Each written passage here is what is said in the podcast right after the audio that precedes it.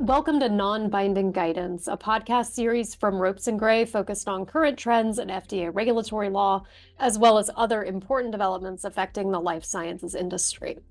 I'm Kellie Combs, a partner in the Life Sciences Regulatory and Compliance practice in Ropes & Gray's Washington, D.C. office. I'm joined today by my partner, Josh Oyster, also from the Life Sciences Regulatory and Compliance group. Today's episode continues our 2024 U.S. Life Sciences Regulatory Outlook podcast series.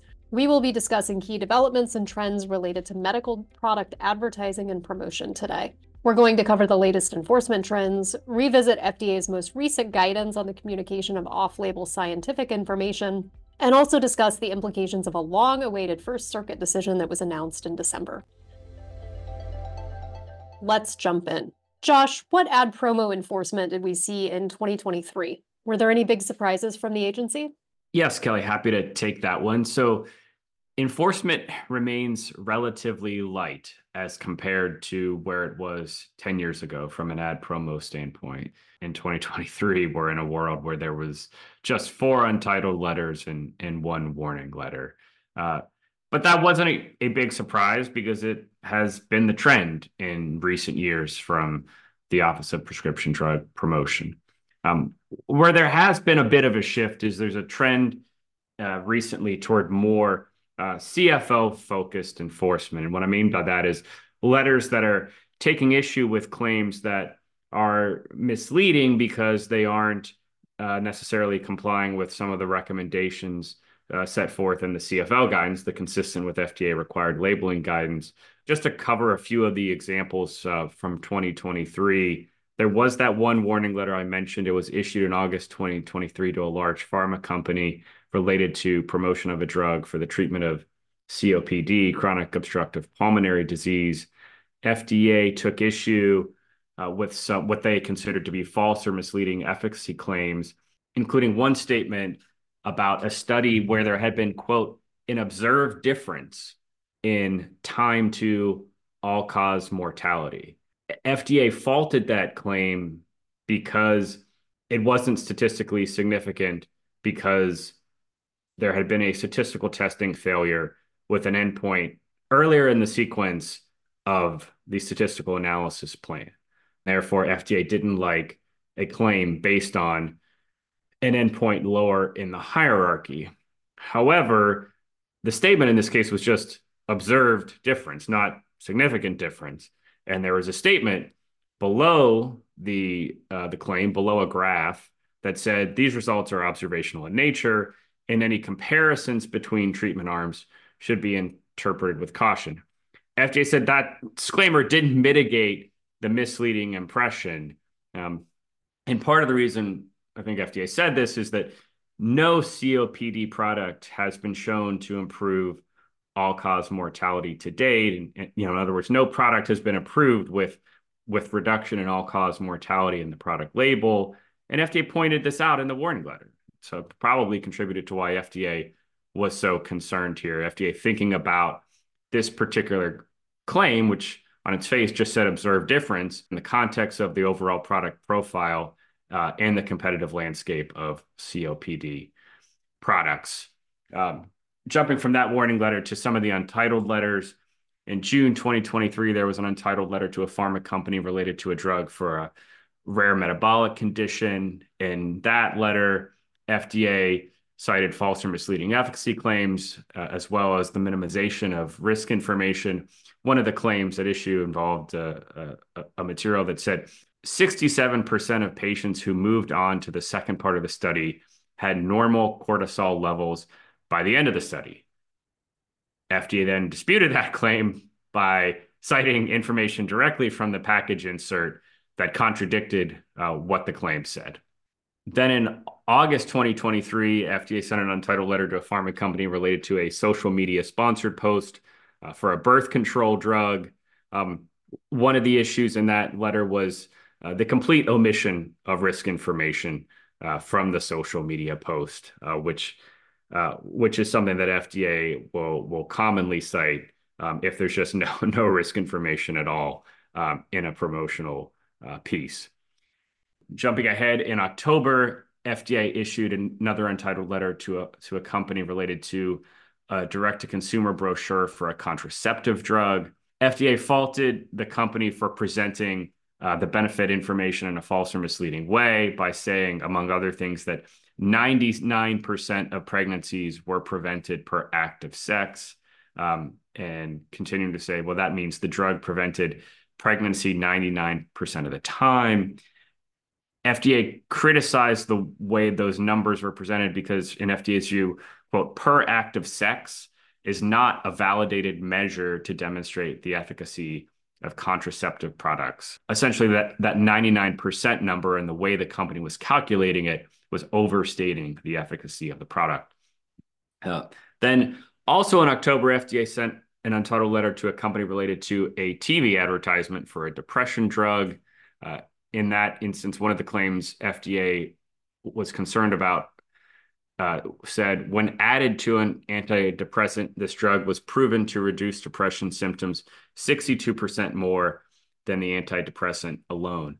FDA thought this claim was misleading, um, essentially based on the way that the uh, the way that the company was treating the the denominator. FDA thought the comparison should be made against the baseline uh, score in the study as opposed to the score of the other arm, the antidepressant arm. Uh, and then, you know, the important thing perhaps to to think about for all these untitled letters, uh, notwithstanding that they're you know they're all public, FDA issued closeout letters in each case within a couple of months, meaning that FDA had gotten a response from the company and FDA issued a letter back to the company saying, you know, we've gotten your response and we think it adequately addresses uh, the concerns that we had raised. Um, so it's interesting that in all these cases, despite FDA's original concerns, um, FDA was comfortable closing all of them out in relatively short order. Um, you know, Kellie, in light of all that uh, just sort of covered, uh, what lessons you know can we glean from from FDA's more recent letters, and and what sort of big takeaways um, are you providing to clients? Thanks, Josh, for that helpful overview. I mean, I think in 2023, and then even going back for the last few years, we've seen more of a focus, as you said, on CFL type claims. And there are, I think, some lessons we can glean from those letters if we read them all together. Um, number one, I think that companies should be avoiding bold claims and characterizations regarding CFL data, especially where there are study design or statistical limitations, like, you know, for example, post hoc analysis, failed endpoints in the hierarchy, situations where analyses are not controlled for multiplicity. These are just a few examples. And the idea here is that it's important to carefully consider use of that data and how any sort of claim or presentation uh, will be handled in the piece, right? So it will be lower risk, for example, to present data in a neutral way without significant characterization by the company. In other words, let the data speak for itself. Additionally, it's going to be important to use robust disclaimers. Those should be prominent they should be complete in disclosing the limitations, and they should also be clear about the value of the data and whether clinical conclusions can be drawn from it. We saw in the AZ letter, and we've seen in other letters, that FDA expresses concern when a disclaimer just says something like interpret the data with caution. And from FDA's perspective, this might not be enough you need to present the the data with more detailed disclaimers. Uh, and that's also going to be important from a First Amendment perspective when you're evaluating whether the content is truthful and not misleading.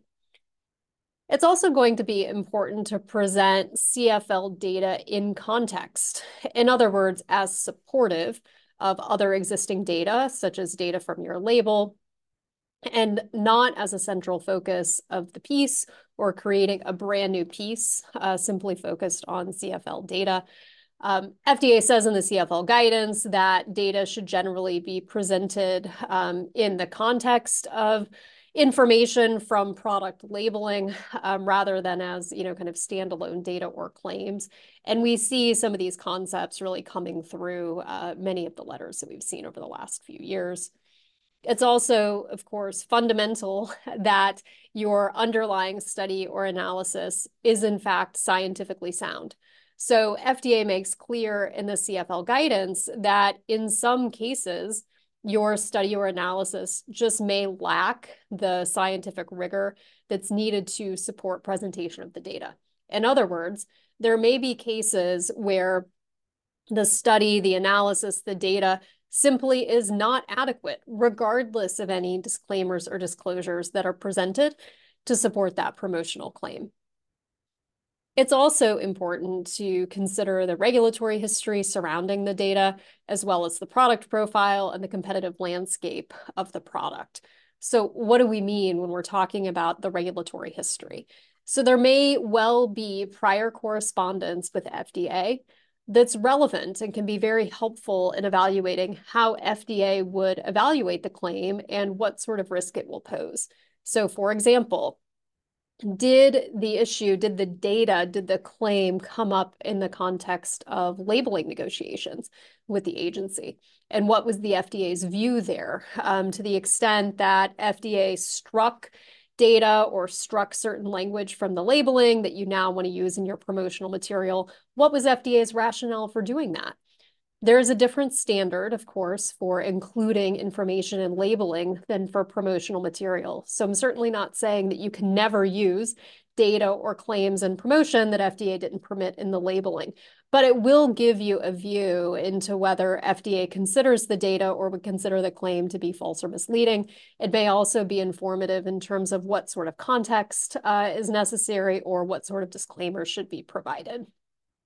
There might also be information, uh, you know, that was shared by FDA during the clinical development process, concerns that FDA may have with a particular endpoint or something along those lines.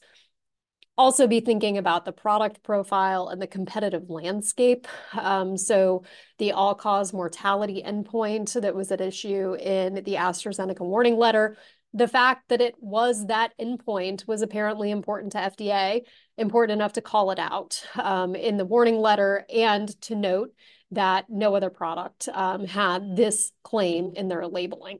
So you need to be thinking about all of these things when determining whether to move forward with CFL data and to make sure you're doing it in a thoughtful way.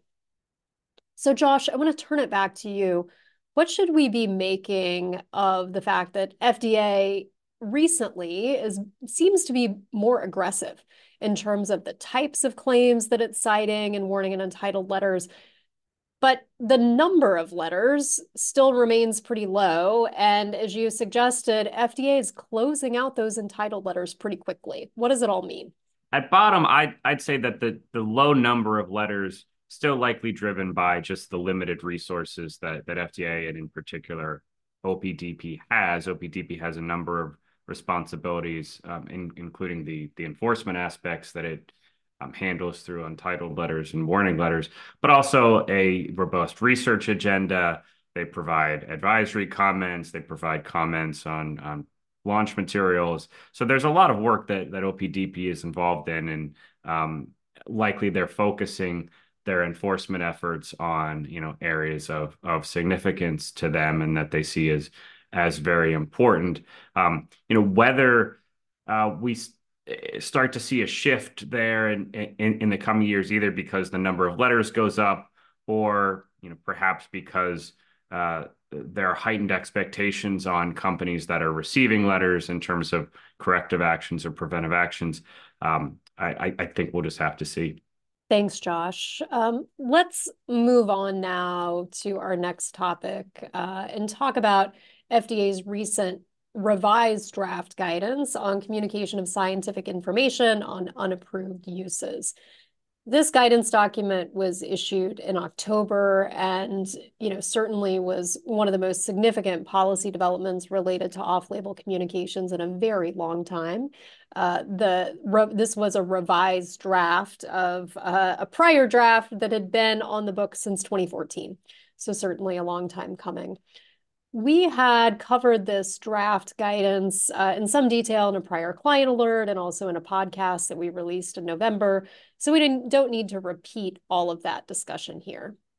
And so comments to the draft guidance were due to FDA in, in early January after we did our our podcast and our and our client alert.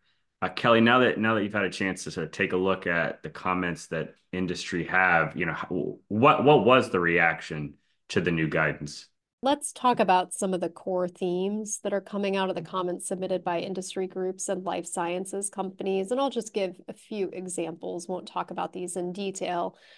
You know, there was, I think, a general sense of appreciation from industry that FDA was moving forward um, in providing, uh, you know, kind of more guidance in this area. As we mentioned, it had been a decade since FDA had released any guidance on this topic. And many in industry did point out, uh, you know, a few very welcome developments um, and changes in the guidance. So, for example, I think folks were generally appreciative that FDA has acknowledged that companies can have off-label discussions based on an accompanying reprint um, and can generate presentations based on reprints. That's not an activity that FDA had explicitly sanctioned in the past also acknowledgments uh, by industry groups and, and companies that FDA um, had specifically acknowledged social media um, as an appropriate form of communication, at least in certain cases, as it related to scientific communications, as well as scientific communications that occur in commercial exhibit halls. Also, many concerns expressed with the way that the guidance refers to intended use. Um, so as we know, FDA finalized uh, a new intended use rule a couple of years ago and continues to assert very broad authority to consider not just advertising and labeling, but also, uh, you know, all sorts of evidence uh, with respect to the determination of when a company um, is promoting its product for a new intended or off-label use. And one of the important changes that we saw from the draft guidance that existed in 2014 and the, this new revised draft is FDA essentially says in this revised draft that if a company complies with the recommendations in the guidance, that it will not use dissemination of scientific information under the guidance, quote, standing alone as evidence of a new intended use. And that standing alone language um, is an important caveat and certainly has significant implications because it suggests that a company can follow the guidance to a T. And if there's anything else that FDA can point to with respect to the off label use, the guidance can still be considered as one of perhaps many sources of evidence that FDA would look to as part of an intended use inquiry. That is significant because FDA does assert such sweeping authority to consider all sorts of evidence when it comes to intended use. So, as a practical matter, the concern is there's almost always going to be something else that the government can point to in the intended use determination. Many commenters also um, took issue with the way that the guidance is framed, and in particular with statements in the guidance about how scientific communications provided under the guidance should be provided to HCPs that are engaged in clinical practice decisions for the care of an individual patient. So this is language that did not occur in prior iterations of the guidance, and many commenters expressed concern that this was too narrow of a formulation, this individual patient formulation. For example, Folks expressed concern that this wouldn't necessarily cover HCPs who are engaged in broader care decisions, for example, for a group of patients, for a population of patients, and so on. It also doesn't expressly cover other very legitimate purposes for HCPs to receive information about unapproved uses of approved product, for example, for research purposes or for the purpose of other scientific discussion. And then finally, I think the the most robust discussion coming out of comments from the industry groups and the companies related to various concerns associated with a clinically relevant and scientifically sound standard. That's the new substantiation standard that FDA introduced in the guidance. And as a general matter, um, commenters expressed concern that the substantiation standard was poorly defined and overly restrictive and burdensome some made the point that The substantiation standard, in many ways, especially if you look at the examples that FDA cites about what meets and what doesn't meet the standard, really feels more like a drug approval standard, or in some cases, even higher than the device approval or clearance standard, as opposed to a truthful and non-misleading standard that would be more appropriate for non-promotional scientific communications. A number of commenters honed in on the statement in the guidance where FDA says that early stage data are unlikely to be clinically relevant as an example that is particularly overly restrictive, and many concerns expressed that clinical relevance is really something that is in the eye of the beholder, meaning the healthcare professional that is evaluating the information. I mean, certainly the industry groups, the life sciences companies have no interest in disseminating junk science, no concern with the concept of clinical relevance, no concern with a concept of scientifically sound but a lot of concerns expressed with the way that FDA is articulating and defining those concepts um, in a way that might be burdensome to the companies. So, Josh, let me turn it back to you now. Um, putting aside the substance of the guidance for a moment, commenters had asked FDA for an extension of the comment period, but as it turned out, FDA granted only a very short extension. It appears that FDA is motivated to finalize the guidance. And in light of the comments that FDA has received, do we really expect that to happen this year? Great question, Kellie. I, think there's a decent chance that FDA does actually finalize the guidance in 2024. One, uh, some FDA officials have indicated at, at conferences and in other uh, public venues that the agency does intend to finalize the guidance. Um, and, and second, and, and more generally, this isn't specific to the SIUU draft guidance. We see FDA at the beginning of 2024 gearing up to try and get a lot done uh, early in the year uh, before the upcoming uh, presidential election. You know, whether FDA is successful on all fronts and and doing everything it wants to accomplish uh, remains to be seen. Uh, but but certainly that's the intent. Um, you know, I'll, I'll, I'll caution that we don't know exactly what's on the CDER uh, guidance agenda for 2024 uh, because it hasn't been released yet. And and last year in the 2023 CDER guidance agenda, the SIUU guidance wasn't even on it, uh, but but FDA released the draft anyway. So you know, it was a guidance that no one you know knew to expect, uh, but it came anyway. You know, so here it, it it is possible that that we that we could get the final guidance uh, in in 24, and I think industry should be should be on the lookout for that one. As our last topic, let's turn to the decision in the Facteau and Fabian case from the First Circuit. We talked about the decision in a recent client alert on our website, but Josh, can you set the stage and remind us why we were waiting intently for that decision for so long? Sure, happy to. So on December 14th, the U.S. Court of Appeals for the First Circuit issued a long awaited opinion affirming the convictions of two former executives of a Acclarent on misdemeanor adulteration misbranding charges under the Federal Food, Drug, and Cosmetic Act related to their involvement in the off label promotion of a medical device. Uh, this was a long time coming because the defendants, Facteau and Fabian, were initially convicted of misdemeanor charges and acquitted on felony charges uh, in a jury trial that happened in 2016. Then, four years later in 2020, the district court uh, upheld their convictions uh, when it ruled on some post trial motions. The defendants appealed after that to the First Circuit, uh, but the case had been lingering there for the past couple of years. The district court had, had struggled with a lot of the complicated charging theories under the Food, Drug, and Cosmetic Act and had even called into question whether whether the conduct at issue in this case was really what what Congress had intended to criminalize under the Food, Drug, and Cosmetic Act. Uh, the First Circuit didn't seem to have the same uh, existential concerns with what it was doing. The, the First Circuit uh, rejected essentially all of the defendants' arguments and backed the government's positions, many of which we've seen FDA express in other contexts over the years, such as in uh, the preamble to FDA's intended use final rule from a couple of years ago that, that you were talking about earlier, Kellie.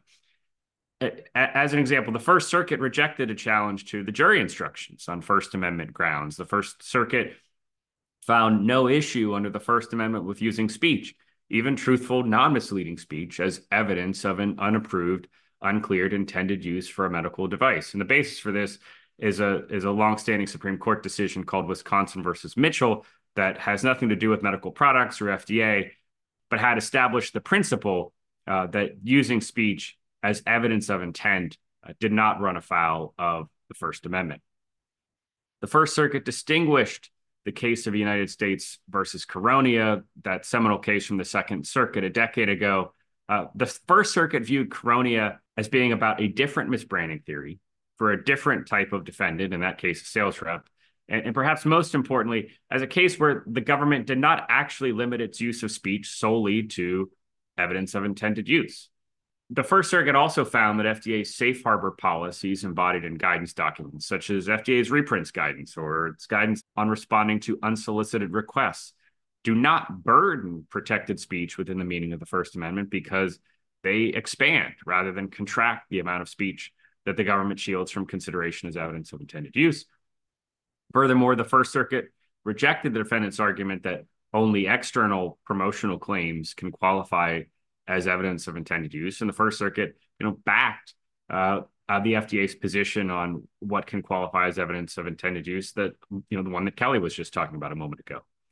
Fifth Circuit also rejected the argument that FDA's intended use regime was unconstitutionally vague court acknowledged that the intended use regulation quote casts a wide net and conceded that there there could be some uncertainty when in a closed case whether there will be sufficient evidence to prove that a manufacturer marketed device for an off-label intended use but the first circuit emphasized that this was not a close case in terms of the evidence that had been offered to establish uh, the objective intent of the defendant's Facteau and Fabian. And it's it's it's worth noting that uh, despite the apparent decisiveness in the First Circuit's rejection of the defendant's arguments, there still remains a lot of disagreement among industry stakeholders about this opinion. Thanks, Josh. So, what do you think the key takeaways are uh, for the medical product industry going forward? Uh, the First Circuit decision is technically just relevant in one circuit, but because it backs up a lot of FDA's prior positions, what do we think the agency or the government more generally does with this decision? That, that's a great question. And it, it, it's going to be interesting to see a bit because post Caronia, FDA downplayed that decision for many years, went to great lengths to try and confine that holding to its facts and to say Caronia was really about just the particular jury instruction at that case and the way that it had been been handled it will be interesting if, in contrast, FDA tries to position Facteau and Fabian in the First Circuit as having broader, more universal implications. Um, but there are important things to keep in mind about the First Circuit opinion that suggests it may, in some respects, be be be limited to its facts. For one, um, the court emphasized repeatedly um, the the scope of the evidence that supported the defendant's convictions and and as I just mentioned a moment ago said you know this this wasn't a close case. I think we'll just have to see uh, in the coming years how if at all it, it plays into FDA's uh, enforcement going forward. So one thing along those lines that a question I have is do we expect to see more FDA enforcement in 2024 or at least more enforcement outside of traditional areas? For example, might we see more enforcement based on evidence of intended use other than promotional claims. What do you think, Kellie? Yeah, Josh, I think it's certainly possible. I mean, if you look at the arc of agency activity in the ad promo space dating back for a few years, it feels like FDA is laying the groundwork for more aggressive promotional enforcement. Uh, you know, certainly with the uh, finalized intended use rule a, a, a couple of years ago and in the Federal Register preamble, FDA made some very sweeping statements about its authority related to intended use, um, not just with respect to promotional claims, but with respect to all sorts of evidence, including certain types of scientific exchange. We also had renewed attention as evidence through the, the SIUU guidance we were talking about. And of course, all of those letters um, based on CFL data and presentations where FDA is taking issue not only with bold promotional claims and presentations of data, but in some cases really calling into question the underlying data set itself. Josh, what do you think? The conditions suggest that FDA might look to pursue more enforcement in 2024 and subsequent years. And I say that with with some hesitation, especially after the intended use final rule that uh, in FDA's mind clarified a lot of its authority. FDA put forth in writing its its its position that was supposed to articulate, you know, kind of once and for all its stance on evidence of intended use. Um, but in the couple of years since that rule, we we, we haven't seen FDA exercising more aggressive enforcement in that regard. Um, but now, in light of other developments like the First Circuit opinion in Facteau and Fabian, might might we see see more? That's the the big thing that I'll be watching uh, in 2024. Thanks, Josh. Uh, unfortunately, that's all the time we have for today's episode in our Outlook 2024 series. We hope that you stay tuned for the fourth and final episode in our series in the coming days. For more information about our practice and other topics of interest to life sciences companies, please visit our FDA regulatory and life sciences practice pages at www.ropesgray.com. You can also listen to non binding guidance and other Ropes Talk podcasts in our podcast newsroom on the Ropes and Gray website, or you can subscribe to this series wherever you listen to podcasts, including on Apple and Spotify. Thank you again for listening.